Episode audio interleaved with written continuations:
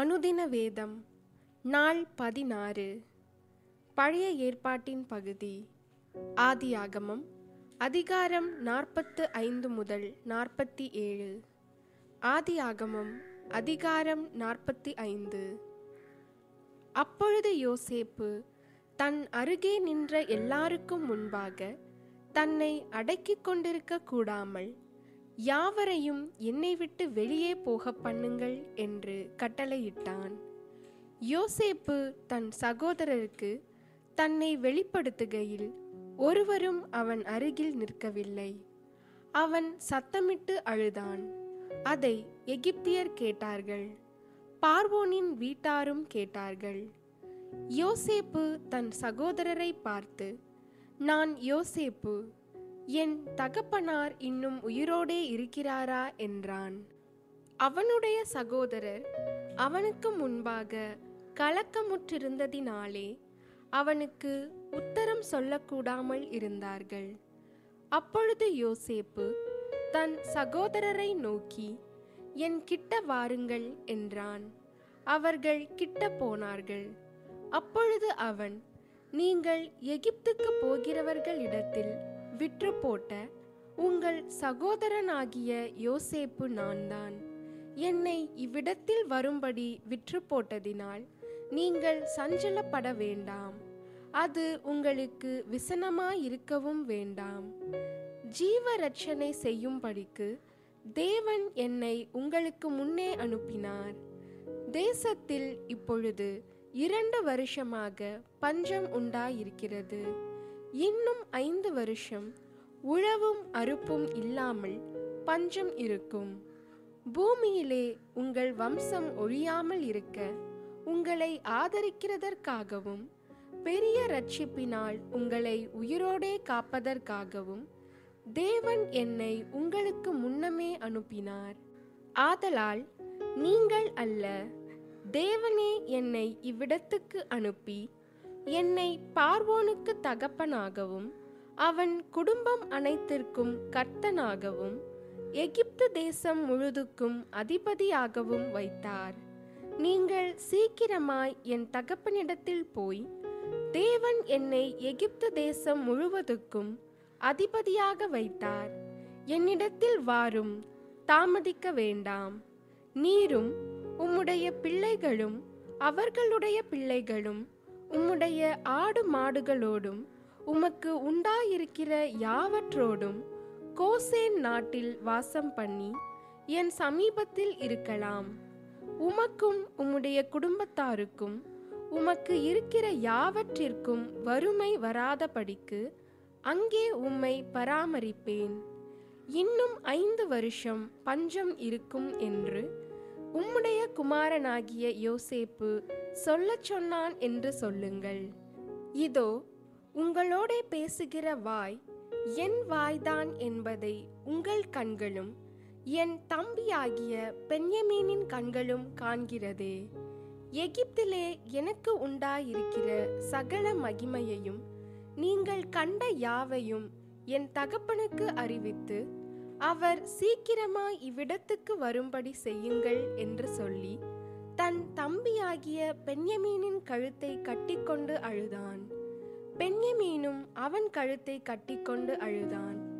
பின்பு தன் சகோதரர் யாவரையும் முத்தஞ்செய்து அவர்களையும் கட்டிக்கொண்டு அழுதான். அதற்கு பின் அவன் சகோதரர் அவனோடே சம்பாஷித்தார்கள். யோசேப்பின் சகோதரர் வந்தார்கள் என்கிற சமாசாரம் பார்வோன் அரண்மனையில் பிரசித்தமான போது பார்வோனும் அவனுடைய ஊழியக்காரரும் சந்தோஷம் அடைந்தார்கள்.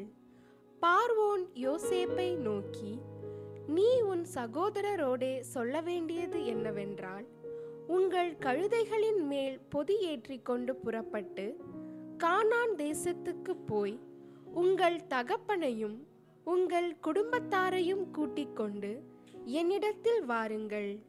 நான் உங்களுக்கு எகிப்து தேசத்தின் நன்மையை தருவேன்.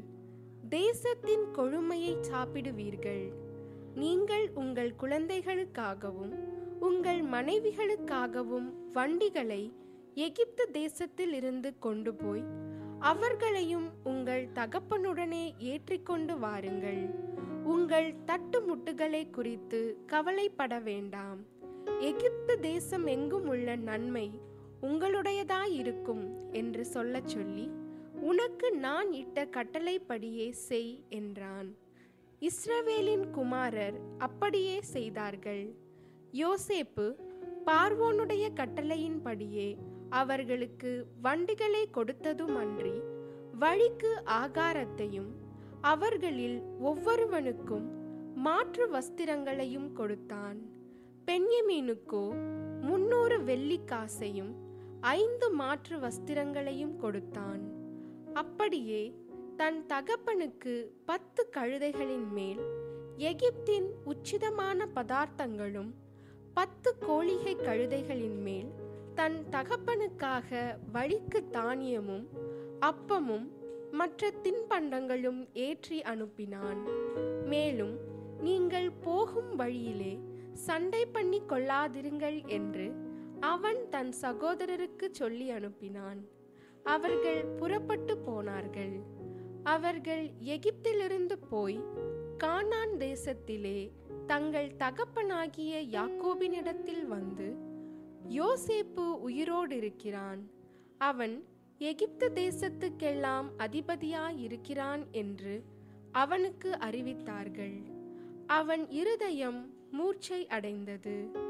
அவன் அவர்களை நம்பவில்லை. அவர்கள் யோசேப்பு தங்களுடனே சொன்ன வார்த்தைகள் யாவையும் அவனுக்கு சொன்ன போதும், தன்னை ஏற்றிக்கொண்டு போகும்படி யோசேப்பு அனுப்பின வண்டிகளை அவன் கண்டபோதும் அவர்களுடைய தகப்பனாகிய யாக்கோபின் ஆவி உயிர்த்தது. அப்பொழுது இஸ்ரவேல், என் குமாரனாகிய யோசேப்பு இன்னும் உயிரோடு இருக்கிறானே, இது போதும், நான் மரணமடையும் முன்னே போய் அவனை பார்ப்பேன் என்றான். ஆதியாகமம் அதிகாரம் 46.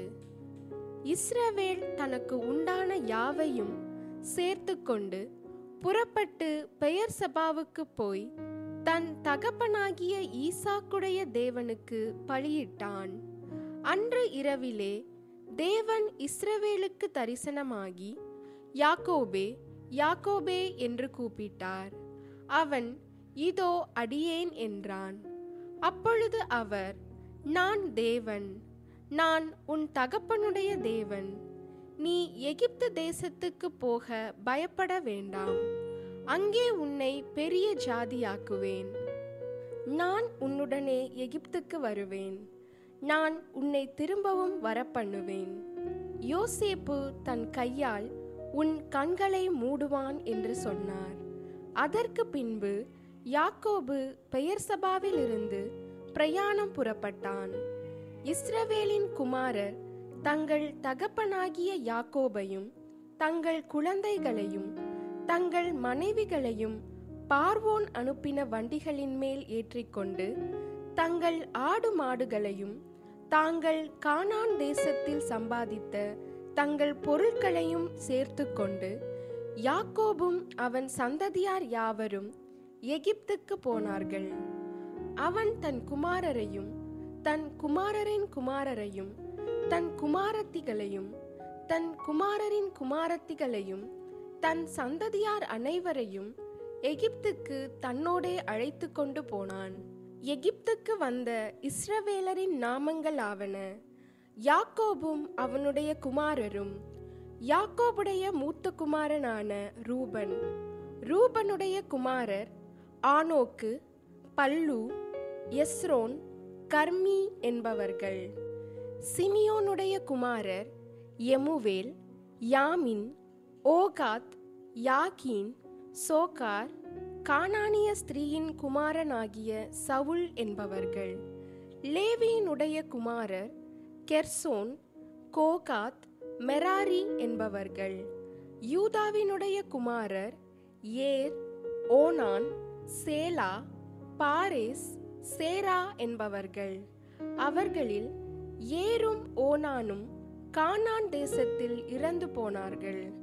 பாரேசுடைய குமாரர் எஸ்ரோன், ஆமூல் என்பவர்கள், இசக்காருடைய குமாரர் தோலா, பூவா, யோபு, சிம்ரோன் என்பவர்கள். செபுலோனுடைய குமாரர் செரேத், ஏலோன், யக்லேல் என்பவர்கள். இவர்கள் லேயாளின் சந்ததியார். அவள் இவர்களையும் தீனாள் என்னும் ஒரு குமாரத்தியையும் பதான் அராமிலே யாக்கோபுக்கு பெற்றாள். அவன் குமாரரும் அவன் குமாரத்திகளும் ஆகிய எல்லாரும் 33 பேர். காத்துடைய குமாரர் சிபியோன், அகி, சூனி, எஸ்போன், ஏரி, அரோதி, அரேலி என்பவர்கள். ஆசேருடைய குமாரர் இம்னா, இஸ்வா, இஸ்வி, பெரியா என்பவர்கள். இவர்களுடைய சகோதரி செராக்கு என்பவள். பெரியாவின் குமாரர் ஏபேர், மல்கியேல் என்பவர்கள். இவர்கள் லாபான் தன் குமாரத்தி ஆகிய லேயாளுக்கு கொடுத்த சில்பாளுடைய பிள்ளைகள். அவள் இந்த 16 பேரையும் யாக்கோபுக்கு பெற்றாள். யாக்கோபின் மனைவியாகிய ராகேலுடைய குமாரர் யோசேப்பு, பென்யமீன் என்பவர்கள். யோசேப்புக்கு எகிப்து தேசத்திலே மனாசேயும் எப்பிராயீமும் பிறந்தார்கள். அவர்களை ஓன் பட்டணத்து ஆசாரியனாகிய போத்திபிராவின் குமாரத்தி ஆகிய ஆஸ்நாத் அவனுக்கு பெற்றாள். பென்யமீனுடைய குமாரர் பேலா, பெகேர், அஸ்பேல், கேரா, நாகமான், ஏகி, ரோஷ், முப்பிம், உப்பிம், ஆர்து என்பவர்கள். ராகேல் யாக்கோபுக்கு பெற்ற குமாரராகிய இவர்கள் எல்லாரும் 14 பேர். தானுடைய குமாரன் உசீம் என்பவன். நப்தலியின் குமாரர் யாத்சியேல், கூனி, எத்சர், சில்லேம் என்பவர்கள். இவர்கள் லாபான் தன் குமாரத்தி ஆகிய ராகேலுக்கு கொடுத்த பில்கால் யாக்கோபுக்கு பெற்றவர்கள். இவர்கள் எல்லாரும் 7 பேர். யாக்கோபுடைய குமாரரின் மனைவிகளை தவிர அவனுடைய கற்ப பிறப்பாயிருந்து அவன் மூலமாய் எகிப்திலே வந்தவர்கள் எல்லாரும் 66 பேர். யோசேப்புக்கு எகிப்திலே பிறந்த குமாரர் 2 பேர். ஆக எகிப்துக்கு போன யாக்கோபின் குடும்பத்தார் 70 பேர். கோசேன் நாட்டிலே தன்னை யோசேப்பு சந்திக்க வரும்படி சொல்ல யூதாவை தனக்கு முன்னாக அவனிடத்தில் யாக்கோபு அனுப்பினான். அவர்கள் கோசேனிலே சேர்ந்தார்கள்.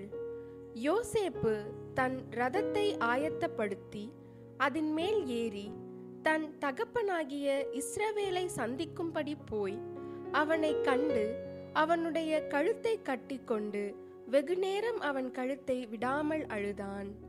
அப்பொழுது இஸ்ரவேல் யோசேப்பை பார்த்து, நீ இன்னும் உயிரோடு இருக்கிறாயே, நான் உன் முகத்தை கண்டேன், எனக்கு இப்போது மரணம் வந்தாலும் வரட்டும் என்றான். பின்பு யோசேப்பு தன் சகோதரரையும் தன் தகப்பனுடைய குடும்பத்தாரையும் நோக்கி, நான் பார்வோன் இடத்துக்கு போய் கானான் தேசத்தில் இருந்து என் சகோதரரும் என் தகப்பன் குடும்பத்தாரும் என்னிடத்தில் வந்திருக்கிறார்கள். அவர்கள் மேய்ப்பர்கள், ஆடு மாடுகளை மேய்க்கிறது அவர்கள் தொழில். அவர்கள் தங்கள் ஆடு மாடுகளையும் தங்களுக்கு உண்டான எல்லாவற்றையும் கொண்டு வந்தார்கள் என்று அவருக்கு சொல்லுகிறேன். பார்வோன் உங்களை அழைத்து உங்கள் தொழில் என்ன என்று கேட்டால், நீங்கள் கோசேன் நாட்டிலே குடியிருக்கும்படி அவனை நோக்கி, எங்கள் பிதாக்களைப் போல உமது அடியாராகிய நாங்களும் எங்கள் சிறு வயது முதல் இதுவரைக்கும் மேய்ப்பர்களாயிருக்கிறோம் என்று சொல்லுங்கள். மேய்ப்பர்கள் எல்லாரும் எகிப்தியருக்கு அருவருப்பாயிருக்கிறார்கள் என்றான். ஆதியாகமம் அதிகாரம் 47. யோசேப்பு பார்வோனிடத்தில் போய், என் தகப்பனும் என் சகோதரரும் தங்கள் ஆடு மாடுகளோடும் தங்களுக்கு உண்டான எல்லாவற்றோடும் கூட கானான் தேசத்தில் இருந்து வந்தார்கள், இப்பொழுது கோசேன் நாட்டில் இருக்கிறார்கள் என்று சொல்லி தன் சகோதரரில் 5 பேரை பார்வோனுக்கு முன்பாக கொண்டு போய் நிறுத்தினான். பார்வோன் அவனுடைய சகோதரரை நோக்கி, உங்கள் தொழில் என்ன என்று கேட்டான். அதற்கு அவர்கள், உமது அடியாராகிய நாங்களும் எங்கள் பிதாக்களும் மந்தை மேய்க்கிறவர்கள் என்று பார்வோனிடத்தில் சொன்னதும் அன்றி, கானான் தேசத்திலே பஞ்சம் கொடிதாயிருக்கிறது, உமது அடியாரின் மந்தைகளுக்கு மேய்ச்சல் இல்லாமையால் இத்தேசத்திலே தங்க வந்தோம். உமது அடியாராகிய நாங்கள் கோசேன் நாட்டிலே குடியிருக்கும்படி தயவு செய்ய வேண்டும் என்று வேண்டிக் கொண்டார்கள். அப்பொழுது பார்வோன் யோசேப்பை நோக்கி, உன் தகப்பனும் உன் சகோதரரும் உன்னிடத்தில் வந்திருக்கிறார்களே, எகிப்து தேசம் உனக்கு முன்பாக இருக்கிறது, தேசத்தில் உள்ள நல்ல இடத்திலே உன் தகப்பனையும் உன் சகோதரரையும் குடியேறும்படி செய், அவர்கள் கோசேன் நாட்டிலே குடியிருக்கலாம், அவர்களுக்குள்ளே திறமையுள்ளவர்கள் உண்டென்று உனக்கு தெரிந்திருந்தால் அவர்களை என் ஆடு மாடுகளை விசாரிக்கிறதற்கு தலைவராக வைக்கலாம் என்றான். பின்பு யோசேப்பு தன் தகப்பனாகிய யாக்கோபை அழைத்து கொண்டு வந்து அவனை பார்வோனுக்கு முன்பாக நிறுத்தினான். யாக்கோபு பார்வோனை ஆசீர்வதித்தான். பார்வோன் யாக்கோபை நோக்கி, உமக்கு வயது என்ன என்று கேட்டான்.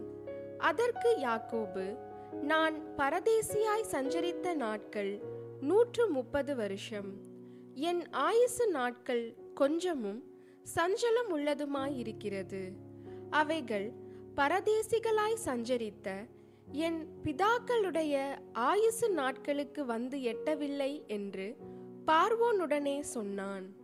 பின்னும் யாக்கோபு பார்வோனை ஆசீர்வதித்து அவன் சமூகத்தினின்று புறப்பட்டு போனான். பார்வோன் கட்டளையிட்டபடியே யோசேப்பு தன் தகப்பனுக்கும் தன் சகோதரருக்கும் எகிப்து தேசத்திலே நல்ல நாடாகிய ராமசேஸ் என்னும் நாட்டிலே சுதந்திரம் கொடுத்து அவர்களை குடியேற்றினான். யோசேப்பு தன் தகப்பனையும் தன் சகோதரரையும் தன் தகப்பனுடைய குடும்பத்தார் அனைவரையும் அவரவர்கள் குடும்பத்திற்கு தக்கதாய் ஆகாரம் கொடுத்து ஆதரித்து வந்தான். பஞ்சம் மிகவும் கொடிதாயிருந்தது, தேசமெங்கும் ஆகாரம் கிடையாமற் போயிற்று.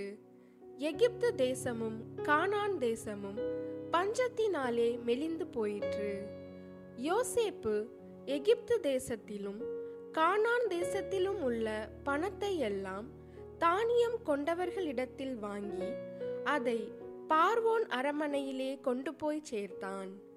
எகிப்து தேசத்திலும் கானான் தேசத்திலும் உள்ள பணம் செலவழிந்த போது எகிப்தியர் எல்லாரும் யோசேப்பின் இடத்தில் வந்து, எங்களுக்கு ஆகாரம் தாரும், பணம் இல்லை, அதனால் நாங்கள் உமது சமூகத்தில் சாக வேண்டுமோ என்றார்கள். அதற்கு யோசேப்பு, உங்களிடத்தில் பணம் இல்லாமற் போனால் உங்கள் ஆடு மாடுகளை கொடுங்கள், அவைகளுக்கு பதிலாக உங்களுக்கு தானியம் கொடுக்கிறேன் என்றான். அவர்கள் தங்கள் ஆடு மாடு முதலானவைகளை யோசேப்பினிடத்தில் கொண்டு வந்தார்கள். யோசேப்பு குதிரைகளையும் ஆடுகளையும் மாடுகளையும் கழுதைகளையும் வாங்கி கொண்டு அந்த வருஷம் அவர்களுடைய ஆடு மாடு முதலான எல்லாவற்றிற்கும் பதிலாக அவர்களுக்கு ஆகாரம் கொடுத்து அவர்களை ஆதரித்தான். அந்த வருஷம் முடிந்த பின் மறு வருஷத்திலே அவர்கள் அவனிடத்தில் வந்து, பணமும் செலவழிந்து போயிற்று, எங்கள் ஆடு மாடு முதலானவைகளும் எங்கள் ஆண்டவனை சேர்ந்தது, எங்கள் சரீரமும் எங்கள் நிலமுமே ஒழிய எங்கள் ஆண்டவனுக்கு முன்பாக மீதியானது ஒன்றும் இல்லை, இது எங்கள் ஆண்டவனுக்கு தெரியாத காரியம் அல்ல, நாங்களும் எங்கள் நிலங்களும் உம்முடைய கண்களுக்கு முன்பாக அழிந்து போகலாமா? நீர் எங்களையும் எங்கள் நிலங்களையும் வாங்கிக் கொண்டு ஆகாரம் கொடுக்க வேண்டும், நாங்களும் எங்கள் நிலங்களும் பார்வோனுக்கு ஆதீனமாயிருப்போம், நாங்கள் சாகாமல் உயிரோடு இருக்கவும் நிலங்கள் பாழாய் போகாமல் இருக்கவும் எங்களுக்கு விதை தானியத்தை தாரும் என்றார்கள். அப்படியே எகிப்தியர் தங்களுக்கு பஞ்சம் மேலிட்டபடியால் அவரவர் தங்கள் தங்கள் வயல் நிலங்களை விற்றார்கள். யோசேப்பு எகிப்தின் நிலங்கள் யாவையும் பார்வோனுக்காக கொண்டான். இவ்விதமாய் அந்த பூமி பார்வோனுடையதாயிற்று. மேலும் அவன் எகிப்தின் ஒரு எல்லை முதல் மறு எல்லை வரைக்கும் உள்ள ஜனங்களை அந்தந்த பட்டணங்களில் குடிமாறி போக பண்ணினான். ஆசாரியருடைய நிலத்தை மாத்திரம் அவன் கொள்ளவில்லை. அது பார்வோனாலே ஆசாரியருக்கு மானியமாக கொடுக்கப்பட்டிருந்ததினாலும் பார்வோன் அவர்களுக்கு கொடுத்த மானியத்தினாலே அவர்கள் ஜீவனம் பண்ணி வந்ததினாலும் அவர்கள் தங்கள் நிலத்தை விற்கவில்லை. பின்னும் யோசேப்பு ஜனங்களை நோக்கி, இதோ இன்று உங்களையும் உங்கள் நிலங்களையும் பார்வோனுக்காக வாங்கி கொண்டேன். இதோ உங்களுக்கு கொடுக்கப்படுகிற விதை தானியம். இதை நிலத்தில் விதையுங்கள். விளைவில் 1/5 பங்கை பார்வோனுக்கு கொடுக்க வேண்டும். மற்ற 4 பங்கும் வயலுக்கு விதையாகவும் உங்களுக்கும் உங்கள் குடும்பத்தாருக்கும் உங்கள் குழந்தைகளுக்கும் ஆகாரமாகவும் உங்களுடையதாயிருக்கட்டும் என்றான். அப்பொழுது அவர்கள், நீர் எங்கள் பிராணனை காப்பாற்றினீர், எங்கள் ஆண்டவனுடைய கண்களில் எங்களுக்கு தயவு கிடைக்க வேண்டும், நாங்கள் பார்வோனுக்கு அடிமைகளாயிருக்கிறோம் என்றார்கள். 1/5 பார்வோனுக்கு சேரும் வாரம் என்று யோசேப்பு இட்ட கட்டளைப்படி எகிப்து தேசத்திலே இந்நாள் வரைக்கும் நடந்து வருகிறது. ஆசாரியரின் நிலம் மாத்திரம் பார்வோனை சேராமல் நீங்களாயிருந்தது. இஸ்ரவேலர் எகிப்து தேசத்தில் உள்ள கோசேன் நாட்டிலே குடியிருந்தார்கள். அங்கே நிலங்களை கையாட்சி செய்து மிகவும் பழுகி பெருகினார்கள். யாக்கோபு எகிப்து தேசத்திலே 17 வருஷம் இருந்தான். யாக்கோபுடைய ஆயுசு நாட்கள் 147 வருஷம். இஸ்ரவேல் மரணமடையும் காலம் சமீபித்தது. அப்பொழுது அவன் தன் குமாரனாகிய யோசேப்பை வரவழைத்து அவனை நோக்கி, என் மேல் உனக்கு தயவுண்டானால் உன் கையை என் தொடையின் கீழ் வைத்து என்மேல் பச்சமும் உண்மையும் உள்ளவனாயிரு. என்னை எகிப்திலே அடக்கம் பண்ணாதிருப்பாயாக. நான் என் பிதாக்களோடே படுத்துக்கொள்ள வேண்டும். ஆகையால் நீ என்னை எகிப்திலிருந்து எடுத்து கொண்டு போய் அவர்களை அடக்கம் பண்ணி இருக்கிற நிலத்திலே என்னையும் அடக்கம் பண்ணு என்றான். அதற்கு அவன், உமது சொற்படி செய்வேன் என்றான். அப்பொழுது அவன், எனக்கு ஆணையிட்டு கொடு என்றான். அவனுக்கு ஆணையிட்டு கொடுத்தான். அப்பொழுது இஸ்ரவேல் கட்டிலின் தலைமாட்டிலே சாய்ந்து தொழுது கொண்டான்.